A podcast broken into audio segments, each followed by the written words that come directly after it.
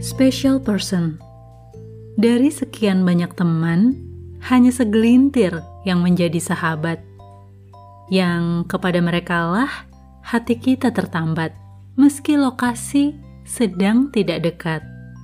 Menjadi atau memiliki special person nggak melulu diraih karena penampilan atau prestasi, bahkan kedudukan.